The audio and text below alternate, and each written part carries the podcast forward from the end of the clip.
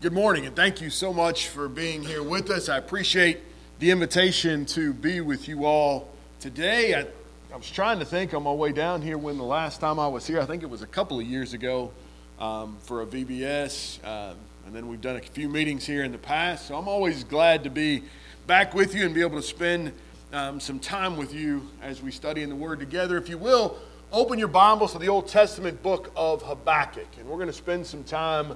Um, all day today, and, and I believe I'm scheduled to be back here in uh, about a month or so. We're going to stay in the book of Habakkuk with some lessons. A while ago, goodness, I don't know how long ago it was now, maybe a year ago, Adam was uh, visiting in Danville, um, and I happened to be preaching this series there. So if you don't like it, it's his fault. Uh, don't blame the preacher. Uh, but Adam had mentioned when we were talking about scheduling some time that he thought this would be beneficial. And I think specifically with the things going on, the idea here of finding calm in the chaos. The idea here really is from the book of Habakkuk how do we find a place with all of the craziness going on around us where we have calm, where we have joy, and the joy that surpasses all understanding, and the peace that surpasses understanding. How can we have joy and calm and peace when the world around us is crazy? How do we get our mind around the fact that bad things happen to good people? And there are bad people that seem to prosper. And though no matter what we do in our faith and our allegiance and our strength and our relationship with God, that as strong as our faith can be, we can still have terrible things happen to us. How, how do we make that make sense? Because from time to time, what we want to do is we either cry out to God and say, God, why aren't you doing anything about this? Or we go the other way and say, God, it's your fault. It's your fault that all these bad things are happening, and it's your fault that life is a disaster, and it's your fault that the nation's crumbling around us, and it's your fault that there's all these bad things happening. And so when I think about that, and I think about where we are and how we try to find this calm in the midst of chaos, I find myself in Habakkuk. The prophet Habakkuk was a contemporary of Jeremiah, and Habakkuk prophesied at the end of the fall of Israel prior to the Babylonian captivity. And Habakkuk, as he saw the decline of the nation of God's chosen people, Habakkuk watched them continue to spiral further and further and further away from God. That violence was paramount. That injustice and iniquity and wickedness just became so commonplace that nobody even noticed it anymore. And they got so far away from God. We think about Jeremiah, who was his contemporary, and Jeremiah spent his entire life begging and pleading with the people to turn. Jeremiah didn't have very good success either pleading with them. He writes another book called Lamentations or his lament over the state of Israel and how far they'd gotten away from God. And so both of these prophets were in a very precarious time. And we're going to spend some time studying through Habakkuk's both call and response from God, as well as some lessons we can learn. The first lesson we're going to spend some time on today is what I call the faith paradox.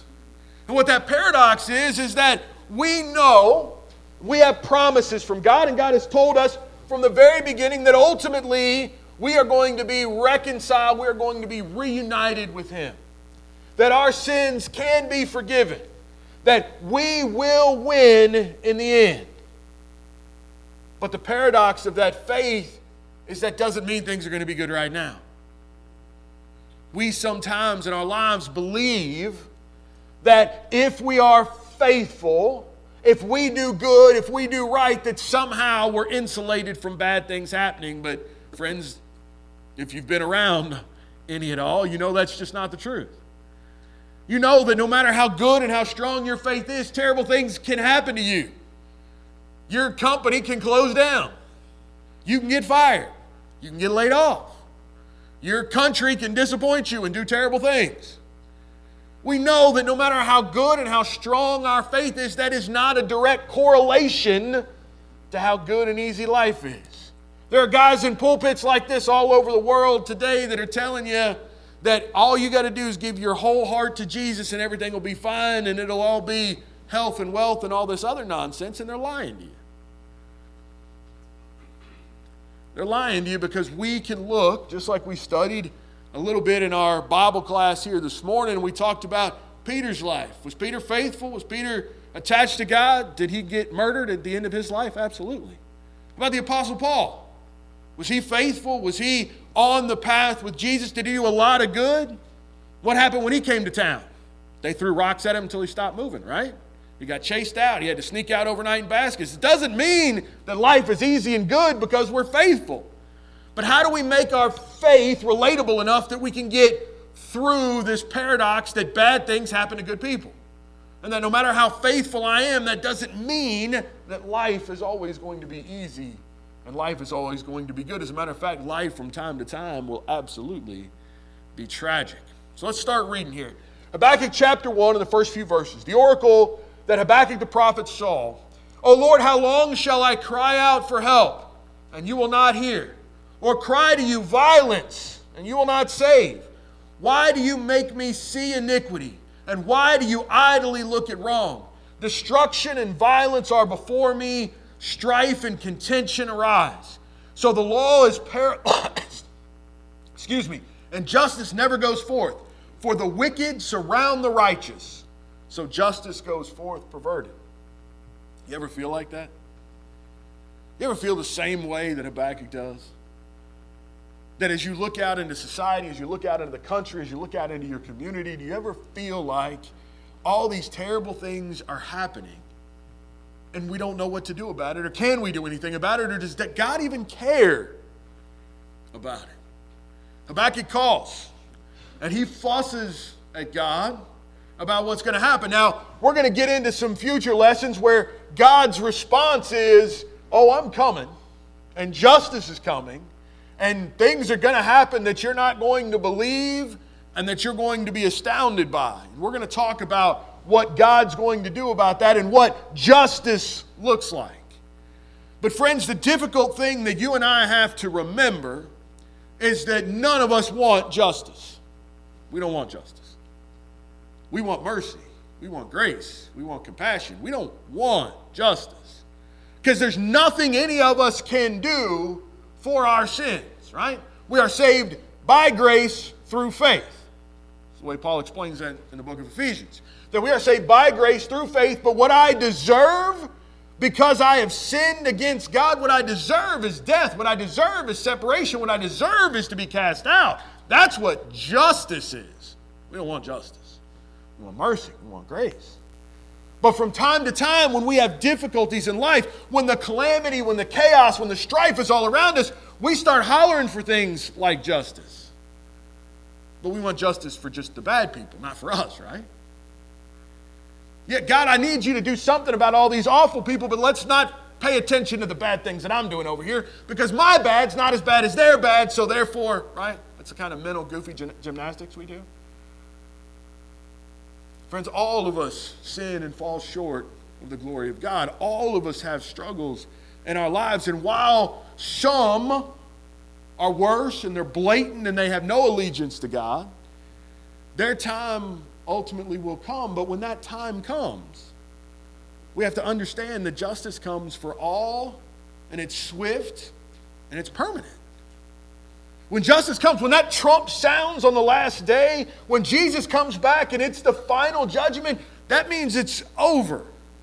That means all of our friends and family and loved ones that we've talked to about the gospel that still haven't made a decision about Jesus, that means their time is up. That means all those that Peter writes about that God is not slow as some men count slackness, but is patient, wishing what? All men everywhere to repent. That means their time is up too. That means every fringe candidate that we love that hasn't made the decisions that they need to make in life, that means all of that is over. So when we cry for justice, when we cry, oh God, how long will you wait? we need to remember what we're asking for. And we need to remember that in the midst of all of this chaos, there's still time for us to reach the lost. There's still time for us to reach those that we love. There's still time to fortify the kingdom. But once justice comes, once judgment comes, it's all over. This paradox, there is a, uh, an author, James Collins. I love this quote. James Collins wrote a book called Good to Great. And in this book, he interviewed a naval admiral, Admiral, um, the naval ad, admiral here, um, Stockdale. And when he interviewed Stockdale, and Stockdale was during the Vietnamese War, was a POW that spent multiple years in a POW camp that ultimately was freed and released. And when he interviewed Stockdale and he asked Stockdale this question about his coping strategy. How'd you get through it? Because that's awful. You guys are living in just a terrible situation. And how did you have the strength and the fortitude to stay committed to get out? How'd you get there? Because many didn't. So, Stockdale, how'd you do it?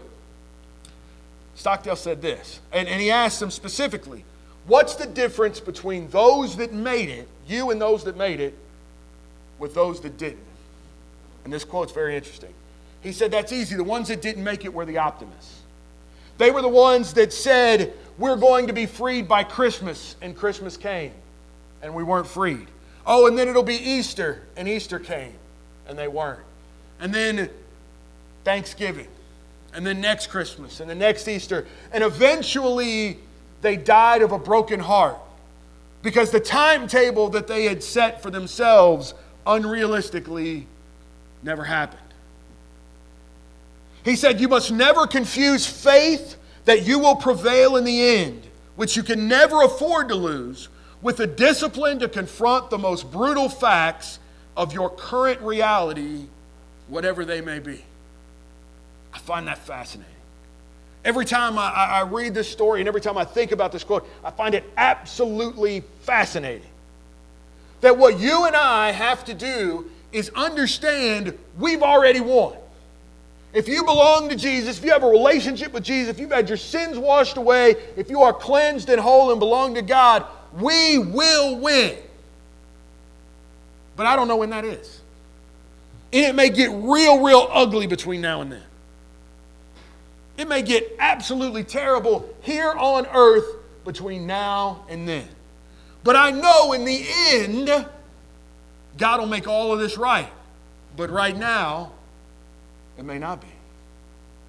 That we have to confront the brutal facts of the reality that we live in without ever giving hope up for the eternal.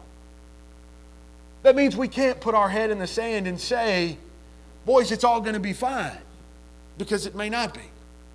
We can't put our head in the sand and say, well, it'll just be a few more days or a few more weeks and it'll get better because it may not be. It may be years. I think about those here in Habakkuk that are going to get the answer that's coming. That the Babylonian Empire is going to rise up and they're going to come and they're going to wipe out Israel because that's what Israel deserves, right?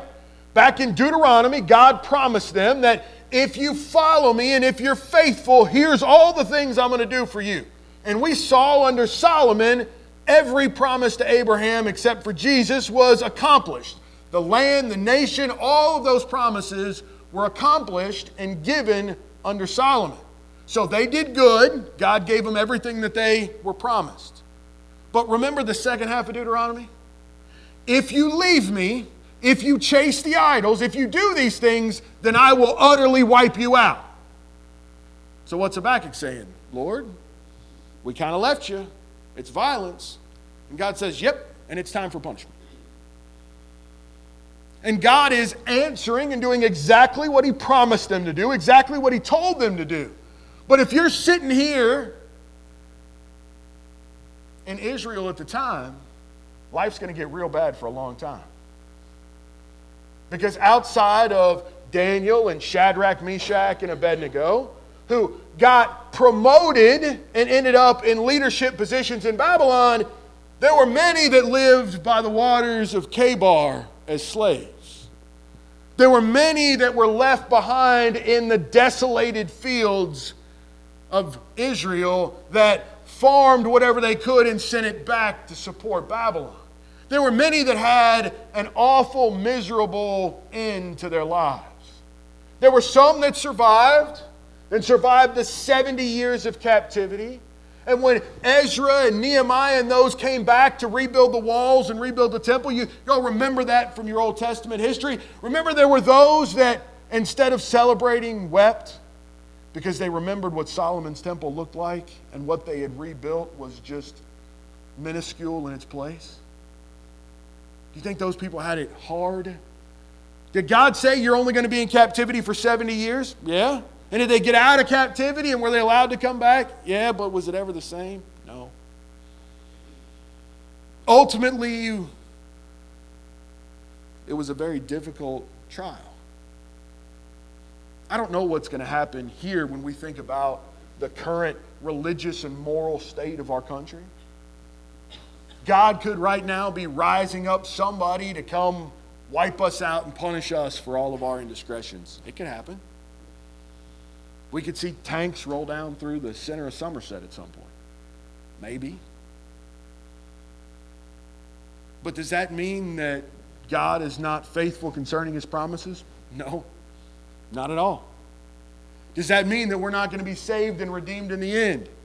No, not at all. We can't equate present day blessings and think that they're more valuable than those that are eternal because that's what we do, right? Life gets hard, life gets difficult, and it's, well, maybe this whole religion thing isn't for me. I'm good with the whole religion thing as long as I'm getting mine, right? But don't ask me to get tough. Don't ask me to go through difficult things because there's not what I signed up for. You see, that's the faith paradox is that we can have absolute unwavering faith in God. We can have a close, deep relationship with God and life still be terrible. Physically. Friends, we, we can't we got to stop equating our net worth with our blessings. We got to stop equating life being easy with faithfulness in God. Because we can be faithful to God, we can be saved, we can redeemed, we can be spiritually pure and whole and not be in a good as position financially as we were when we were sinners. I've known of, of people that worked in various industries, right? Whether it was alcohol industry, whether it was, you know, doing some accounting for, for other less than pleasurable industries, that when they obeyed the gospel, realized they couldn't work in the same industry anymore. Had to get out, had to leave a good career, had to start over, had to do things that are different. Financially, their families took a toll. It hurt. But for their faith, for their spiritual well being, for their ultimate good, short term, which is all this world is, things got more difficult. You see, that's, that's the paradox we have of faith. We believe that the more faithful we are, the better things get. We believe the more faithful we are, the more we'll understand. We believe that the more faithful we are, that that equates to immediate gratification. But that's not it. What our faith does instead is our faith allows us to be okay regardless of our circumstances. Our faith allows us to, whether we are with or without, still be okay. Come on with me to Philippians chapter 4. Right, probably one of the most misused verses in all of Scripture. Right? You hear this quoted everywhere. Philippians chapter 4 and verse 13 I can do all things through Christ who strengthens me. Now, that encompasses everything from hitting a baseball 450 feet to dunking over three people to, you know, running a kickoff back for a touchdown, right? It, that's what Philippians 4:13 means, right? That's what people painted on their faces and shoes and stuff and quote, right? It's terribly misused. Let's read the context before that. What's Paul say here? is that I learned in all things. I learned to live without, I learned to live in excess. Because what I learned is that I can do all things through Christ who strengthens me. Paul says that our status and our station in life is learned behavior. He says it takes as much to learn to be faithful in excess as it does to learn to be faithful without. How many of us foolishly think from time to time, if I just made a little more money, then life would be easier? If I just were a little more successful, if we had just a bigger house or another car, or we think in terms of that's what joy is going to come from. That's what's going to make us happy. That's what's going to make us comfortable. It's all of those types of things that we push toward. But, friends, Paul said it took learning for him to be in excess, and it took learning for him to be poor. That when he was without, and, and remember, the Apostle Paul swung both ends of the pendulum, right? He was uber wealthy when he was off persecuting Christians, and he was desolate when he was starting churches. So he was at both ends of this pendulum. And he said both of them are learned behavior. You know what learned behavior is spiritually? Faith. It's faith to trust in God that it will be okay no matter what. And if I have to be homeless for the rest of my life, but I get into heaven, it's worth it. If I have to give up every possession I have on this earth, but I still get into heaven, that's okay. That's what faith is, friends. Faith is not, I belong to God as long as my return's okay. I belong to God as long as I'm comfortable. I belong to God as long as I'm happy. That's, that's not how faith works. Faith says, I belong to God regardless of my circumstances. And the closer we draw to God, the more we realize that those circumstances don't matter. That if we're in excess, we can do things for God in excess. If we are without, then God will provide when we are without. But either way, our joy, our disposition is 100% in our control at all times. That's what we choose. So that peace that surpasses all understanding, we shouldn't have peace if we're going through difficult times. But scripturally, our faith says you have peace because God wins in the end, and this is temporary, even if it's the rest of your life. Habakkuk sees some awful stuff. So, back to our quote that we cannot, we absolutely cannot refuse to face the brutal facts of our circumstances. And here's the, beautiful, the brutal facts Wherever I look, I see destruction and violence. I'm surrounded by people who love to argue and fight. The law has become paralyzed, and there's no justice in the courts. The wicked far outnumber the righteous, so that justice has become perverted. That sound familiar? Could we quote this today?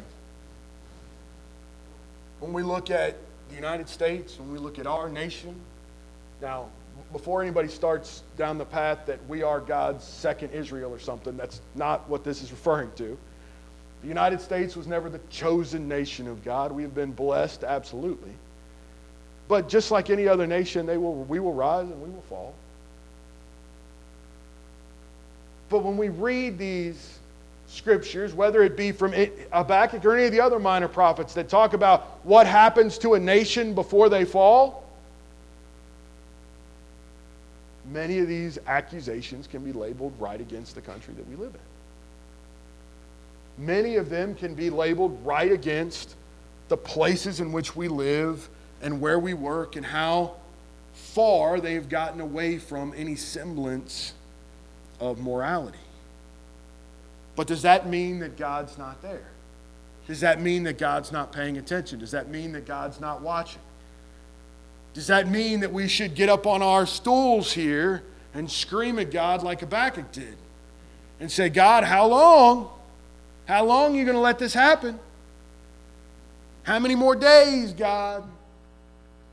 The interesting thing that I always think about here is that Habakkuk is making these accusations toward God as if God doesn't already know about them?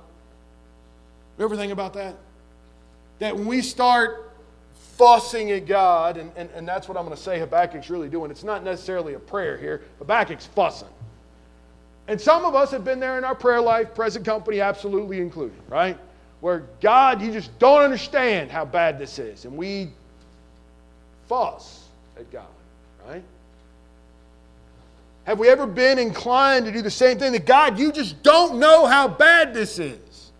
You don't know how hard my life is right now, or what I've been through, or how much this hurts. You just don't know. And if I could tell you and you know, then you'll do something about it. But Habakkuk here is telling God how bad, how bad God's own people are. You don't, you don't think he's watching his own people?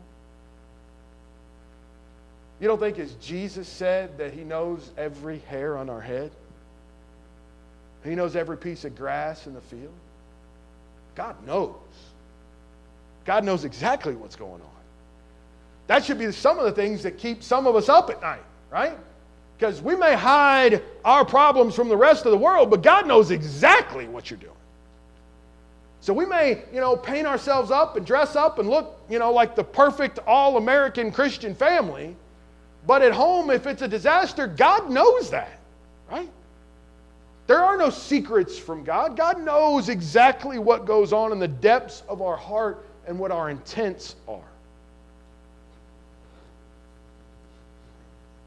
So here's the last point I want us to understand God's response in verse 5. He says, Look out among the nations and see wonder and be astounded. For I am doing a work in your days that you would not believe if told. Tonight, we're going to focus more of our attention on God's mysterious ways. But I want to leave you this morning with the idea that no matter how bad in our faith paradox, that, that we get shook, that we don't understand, that we think God's asleep at the wheel, I want us to understand God's working especially when we don't see it. That, that we're over here playing checkers and God's playing chess. That God is moving pieces around the board and God is putting things in place through His providential care to take care of all of these things.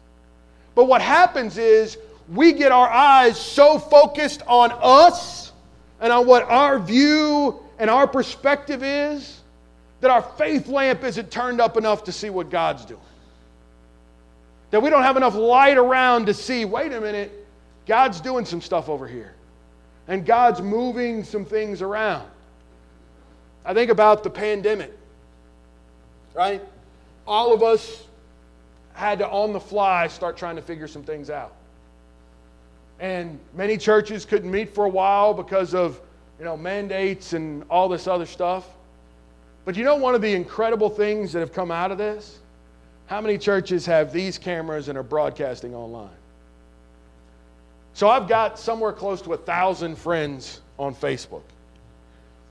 And that cross section of friends are people that I went to high school with, people I went to college with, people I've worked with, and people that will never walk in the back door of that church building. There are people that I went to school with and I've worked with that live down the street from this church building that are never walking in here. But, you know, there's analytics on Facebook and they've watched a lot of sermons that I've posted online.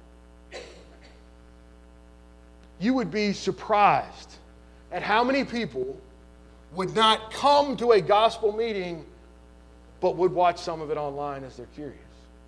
Because from a distance, they can see the gospel from a distance without anybody asking them, without them reacting, without them wondering about if they're dressed right or they look right or, or if somebody's going to say something to them or somebody's going to recognize them or all the bad things they've done come to light. There are people that are terrified to walk in a church building that will listen to the gospel from Facebook, that will listen to it from YouTube. So while things were difficult for many of us and were hard on congregations that are still hard on congregations. What we may see the fruit of this is is a more plethora of congregations all over the world pushing out content. That people all over the world that would have never heard the gospel before now have a chance to hear it at arm's length.